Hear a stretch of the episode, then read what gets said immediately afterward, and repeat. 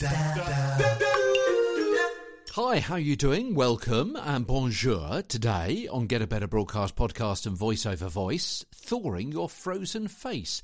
Yeah, the most communicative voices have active facial language. The voice from a poker face, one that looks like a ventriloquist's dummy with no life in the eyes or brow or mouth, sounds mechanical, bored, disengaged. You need to thaw out your face.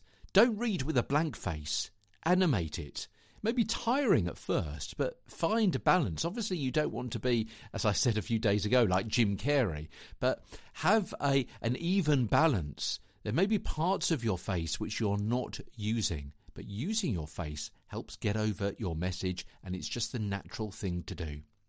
Tomorrow in the show, what to remember when you gesture, as Get a Better Broadcast podcast and voiceover voice continues. From London, I'm Peter Stewart.